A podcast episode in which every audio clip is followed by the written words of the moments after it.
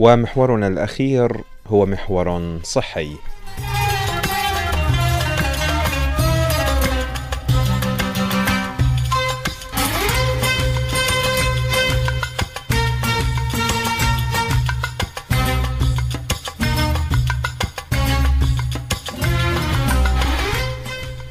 طبعا تنويه إن القضايا الصحية والتغذوية التي نتحدث بها في سياقات هذا البرنامج هي فقط لغرض التوعية وإلا إن القرارات الأولى والأخيرة في هذا الشأن هي للناس المختصة ونقصد بذلك الأطباء. فكل معلومة نتحدث بها هنا عن قضية صحية أو عوارض صحية أو ما شابه أو علاجات معينة فهي محكومة بالتوعية الصحية في الإعلام. وليس الغرض منها آه، إثبات إن هذه المعلومات صحيحة، هذه الأمور تتعلق بالطب والأطباء المختصين في هذا المجال.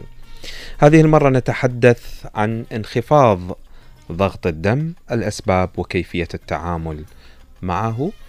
لنستمع إلى هذا التقرير بصوت شهله محمد. ارتفاع ضغط الدم مشكلة شائعة، ولكن البعض يعاني من مشكلة عكسية، وهي انخفاض ضغط الدم. فما هو وما أسبابه وكيف نتعامل معه؟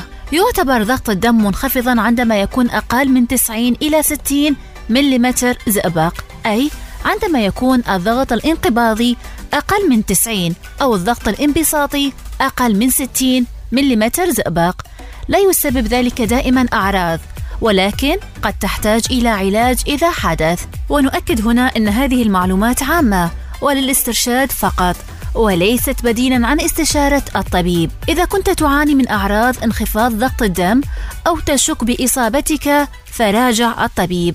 قد تشعر ببعض الأعراض وهي الدوار الشعور بالمرض عدم وضوح الرؤية الشعور بالضعف بشكل عام ارتباك إغماء. هناك عدة أسباب لانخفاض ضغط الدم بعضها مؤقت ويمكن علاجها بسهولة. قد يكون انخفاض ضغط الدم أيضا علامة على وجود مشكلة صحية أو حالة طارئة وقد يكون العلاج ضروريا.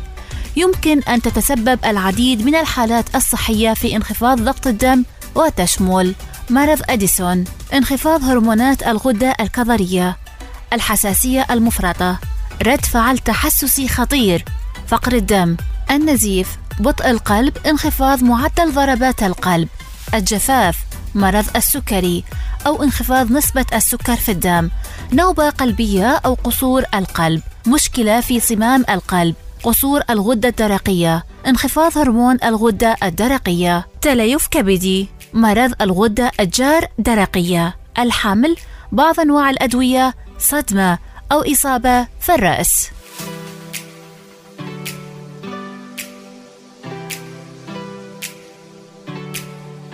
إرشادات للتعامل مع انخفاض ضغط الدم عموما. يجب علاج السبب وراء انخفاض ضغط الدم مثل الجفاف أو فقر الدم. انهض ببطء أي لا تقم فجأة من وضعية الجلوس إلى الوقوف. كن حذرا عند النهوض من السرير. تحرك ببطء من الاستلقاء إلى الجلوس إلى الوقوف. ارفع رأس سريرك بحوالي 15 سنتيمتر. تناول وجبات صغيرة متكررة. قد يساعدك أيضا الاستلقاء أو الجلوس لفترة من الوقت بعد تناول الطعام. زيادة كمية الماء الذي تشربه. لا تجلس أو تقف لفترات طويلة. نصائح إضافية لعلاج انخفاض ضغط الدم. قد يحدث انخفاض في ضغط الدم وآثار جانبية أخرى. إذا كنت لا تحصل على ما يكفي من العناصر الغذائية يمكن أن تتسبب المستويات المنخفضة من فيتامين بي 12 وحمض الفوليك والحديد. فقر الدم. تحدث هذه الحالة عندما لا يستطيع الجسم إنتاج ما يكفي من الدم ويمكن أن يتسبب في انخفاض ضغط الدم. قد يوصي طبيبك بإجراء تغيرات على نظامك الغذائي اليومي وتناول المكملات الغذائية.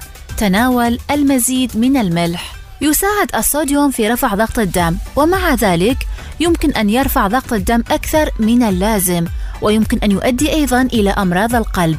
اسأل طبيبك أولاً عن الكمية الملائمة لك. أضف ملح الطعام إلى الأطعمة الكاملة غير المصنعة. يساعد هذا في التحكم بكمية الملح التي تتناولها. تجنب الأطعمة المالحة المكررة والمعالجة.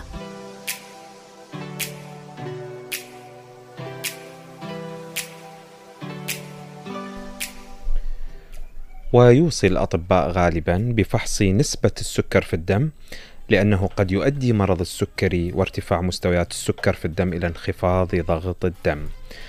وكذلك بفحص الغدة الدرقية لأن حالات الغدة الدرقية شائعة يحدث قصور فيها عندما لا تنتج ما يكفي من هرمونات وهذا يمكن أن يؤدي إلى انخفاض ضغط الدم.